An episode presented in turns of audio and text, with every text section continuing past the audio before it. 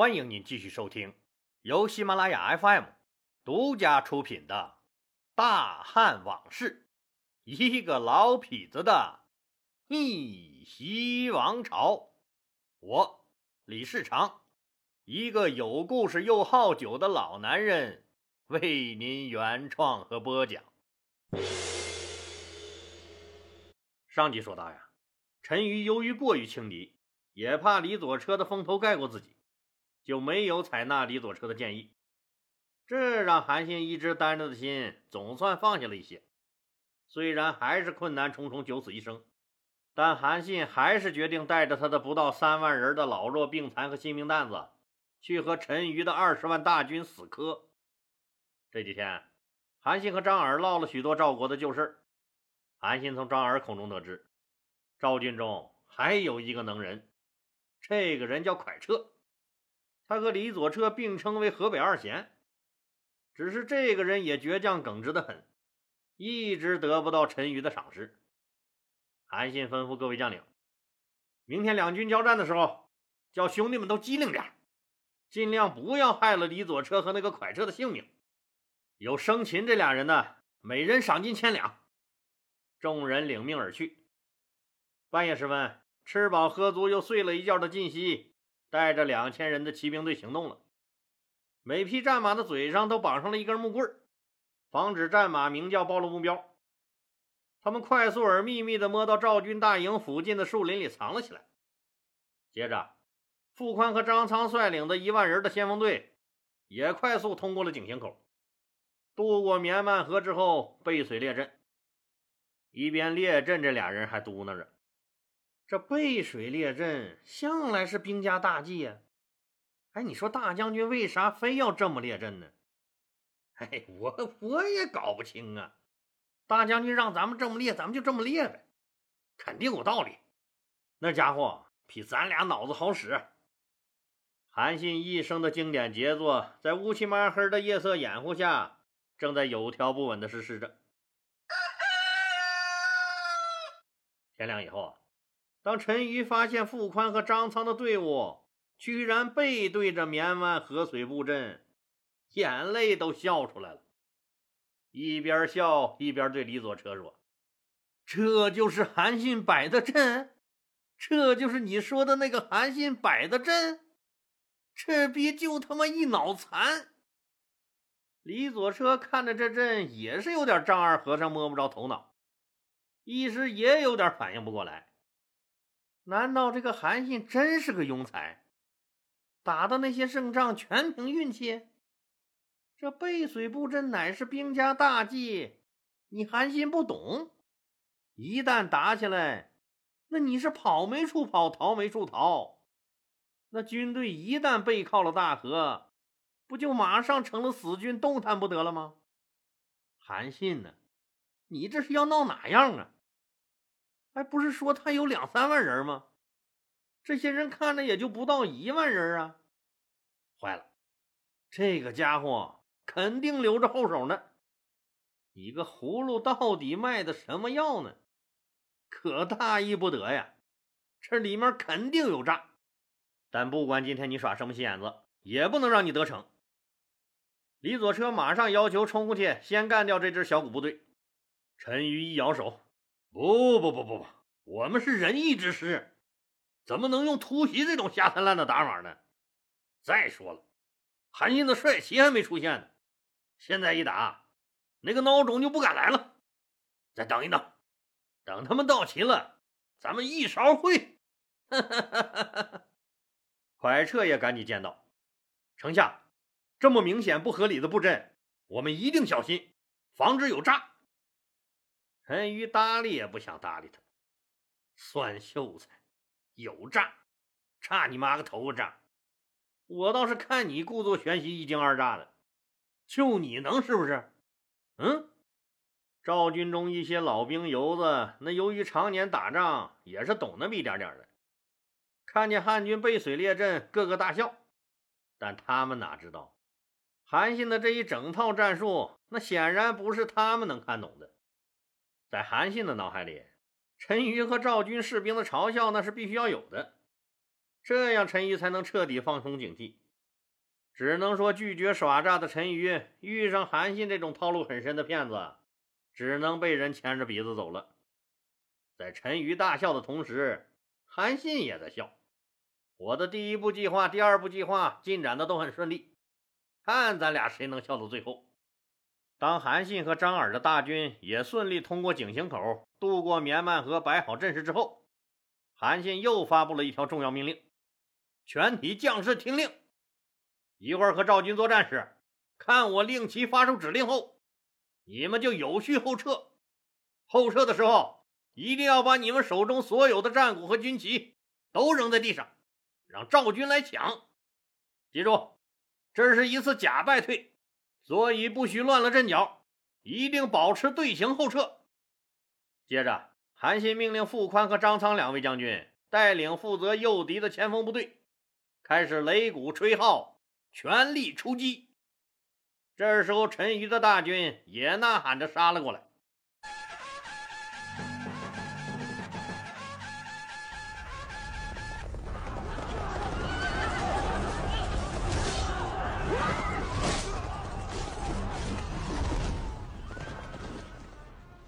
韩信的部队虽然新兵蛋子很多，但打头阵出来引诱敌人上当的那些个可都是老兵。双方玩命的拼杀了一阵汉军开始有计划的后撤了。一边后撤，一边把旗帜、战鼓、军号都扔在地上。赵军一看汉军被打得丢盔卸甲，赶紧来抢汉军丢掉的旗鼓军号。哎，老李，抢那玩意儿干啥呀？赶紧打仗要紧呢。抢那玩意儿干啥？那玩意儿就是白花花的银子，就是女人白花花的身子，啥意思？不懂啊？兄弟们天天拼死拼活，刀口舔血，为啥呀？钱呢？有了钱就能娶老婆了呀。除了每个月发的那点工资，那想刨到点外快就得立功啊。怎么算立功啊？拿什么给你记功啊？当然是看你砍了多少人，缴获了敌人多少东西了。那要是能缴获敌人一面军旗或一个战鼓，呵呵，那老 happy 了。不但能得到重赏，牛逼都能吹一辈子，下半辈子就靠吹这个牛逼活着了。八十岁了还能吹呢。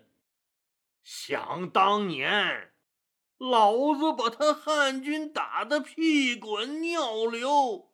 满地找牙，大旗都他妈让我夺了。说完这句话，要是再能拿出一枚军功章佐证一下，妥了。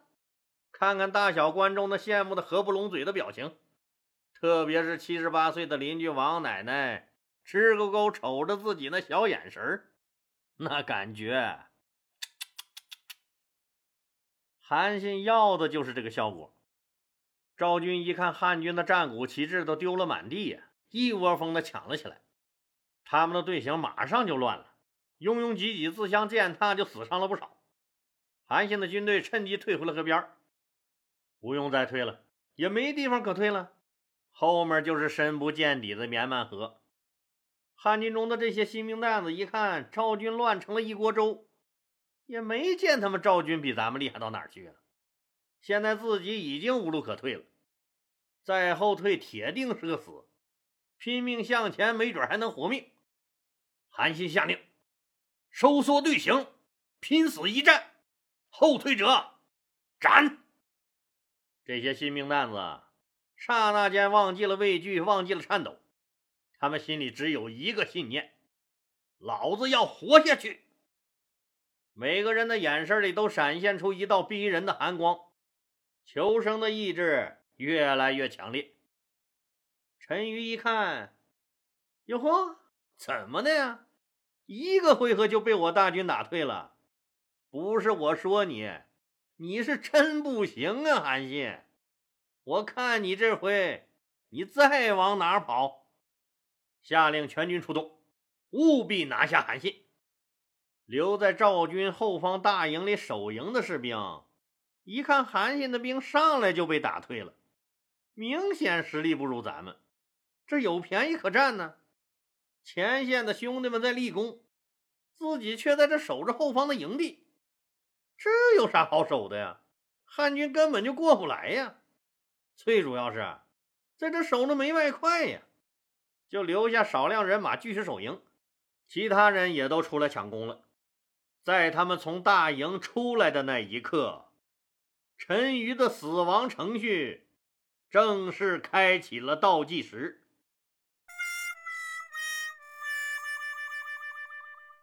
隐藏在附近树林中的晋西小分队一看，正如大将军韩信预料的那样，留守的那部分赵军大营里的士兵也出来了。好嘞，开始行动，就火速杀往赵军大营。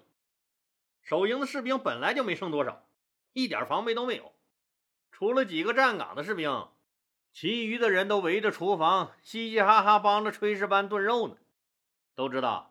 一会儿打了大胜仗是要喝酒吃肉的。晋西小分队迅速冲进去，把他们砍翻，把所有赵军的旗帜全部拔掉，换上了汉军的大红旗。可好，今天还有风，汉军的两千面大红旗迎风飘扬，猎猎作响，将那半面天空映的是一片火红，煞是威武。咱们再翻回头上说，那战场上。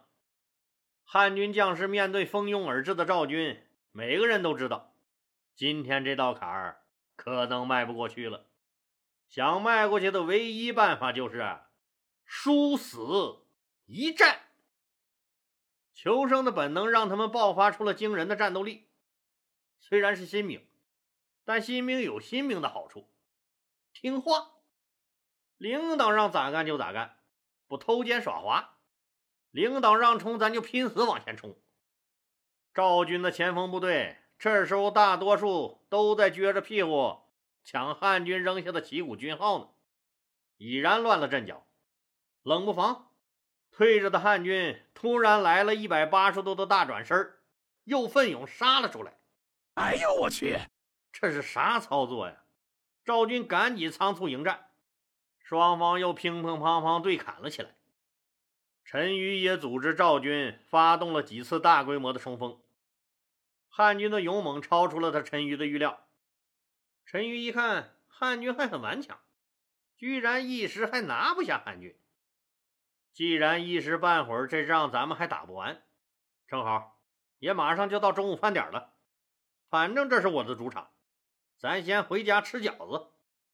我还让炊事班给战士们炖肉了，吃饱喝足。下午再来收拾你们！我不打了，谅你韩信也不敢追，就传令下去，回营吃饭。士兵们一听丞相喊自己回去吃饭，心里别提多高兴了。赶紧回吧，今天一早丞相就安顿了，中午给大家吃好的。炊事班那帮子兄弟们一大早就开始准备炖肉了。韩信一看赵军正如自己预料的那样撤兵了，冷笑一声：“呵呵，你陈馀想打就打，想撤就撤，你是不是忘了问一下我韩信答不答应啊？”嗯，就下令士兵远远跟着。陈馀带着大军快到自己大营的时候，突然望见自己的大营里遮天蔽日插满了汉军的大红旗。当时吓得差点一脑袋从马上摘下来，所有人都傻了。完了完了完了完了完了，老窝这是让人给端了，估计我们赵王和大臣们都做了汉军的俘虏了。这汉军是从他妈哪儿冒出来的？世人就不可能出现在这儿啊？难道是传说中的鬼魂军团？想到这儿，心里一阵发毛。那迎风飘扬的两千面大红旗，红的刺眼，吓得赵军失魂落魄。这哪是回营吃饭呢？这就是进屠宰场啊！就在这个时候，躲在赵军大营里的两千个汉军骑兵，在晋西的率领下，呐喊着杀了出来。虽然只有两千人，但冲击力巨大。韩信带着追兵也在后面冲了上来，前后夹击赵军。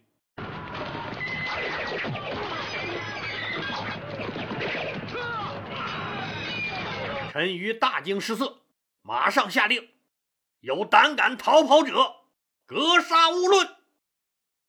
被吓晕了、打懵了的赵军心理防线彻底崩溃了，顿时乱不成军，各自忙着逃命。顷刻之间就做了鸟兽散了。几个将领看到士兵乱了，想震慑住他们，大喊着挥剑杀死了几个逃跑的士兵。可是兵败如山倒啊，失败就像瘟疫一样在军中快速传播。这个时候，士兵们那颗逃跑的心是怎么挡也挡不住的。杀了一个又一个，可是根本不顶用。赵军将领们一看大势已去，保命要紧，也都四散而逃了。败了，彻底败了。战场上最可怕的就是乱了军心。陈馀为他的轻敌和所谓的仁义付出了代价，他想破脑袋也想不明白，自己这二十万人怎么就瞬间崩盘了。他一看大势已去，已经无法挽回局面了，也在几个亲信将领的保护下，往南向邯郸的方向逃窜了。张耳哪能放过这个仇人？自从打起仗来，眼睛一刻都没离开过陈馀。一见陈馀逃了，带着一支人马就追了出去，一直追到几十里外的支水边上，活捉了陈馀。按说。活捉了敌方丞相这么大的官儿，那是要押回荥阳让刘邦处置的。张耳可就动了小心思了。那一旦押回去，刘邦不杀陈馀怎么办？我必须让他死。索性一不做二不休，一剑砍掉了陈馀的脑袋。这两个曾亲如父子的人，就这样阴阳两隔了。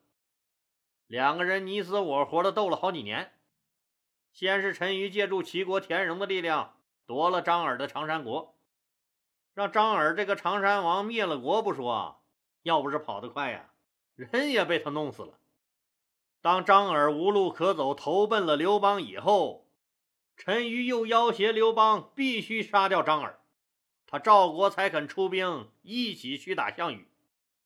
人世无常啊，一直被动挨打的张耳。终于赢了一局，最后一局。韩信的大军继续追杀赵国的残余部队，在赵国的都城襄国，就是现在的河北邢台，活捉了赵王赵歇，在高邑县附近全歼了赵军的残余部队。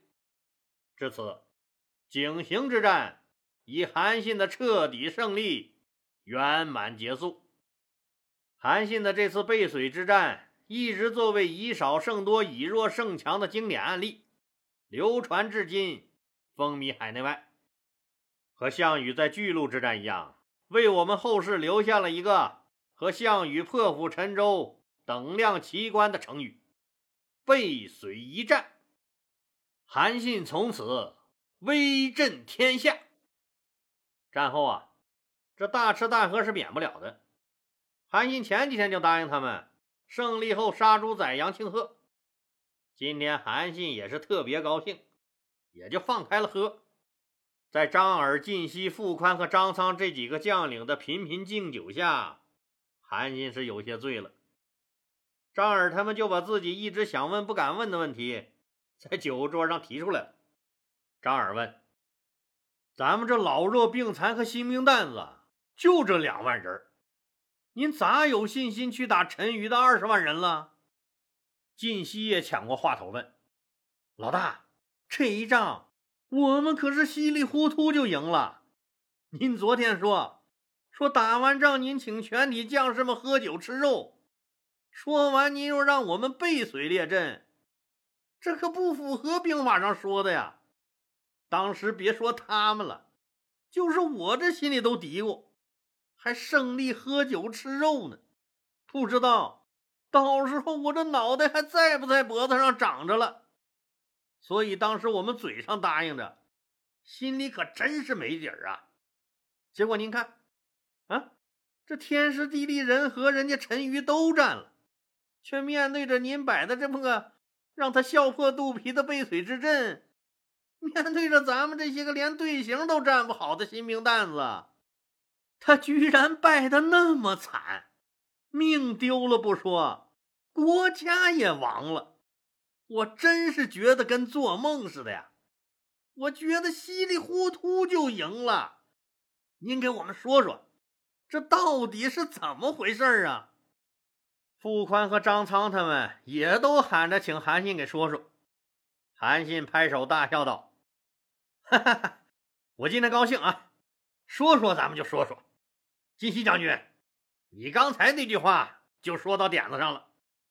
咱们这些新兵蛋子，连他妈队形都站不好，怎么打仗？你们也都知道。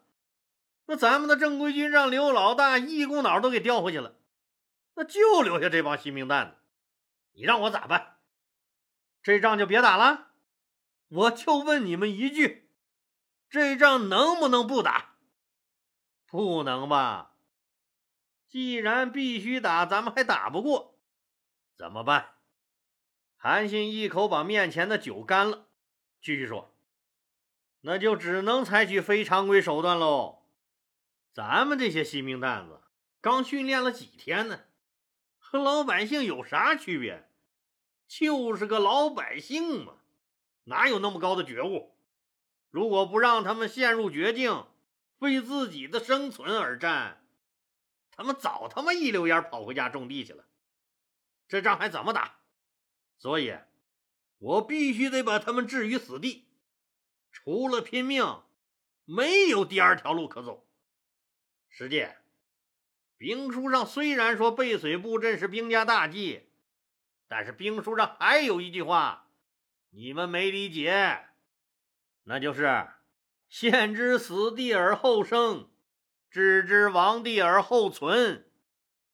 这兵法是死的，人是活的呀，要融会贯通。你们说是不是啊？大家恍然大悟，对韩信佩服的更是五体投地。那一晚，每一个人都喝多了，满军营都是此起彼伏的呼噜声。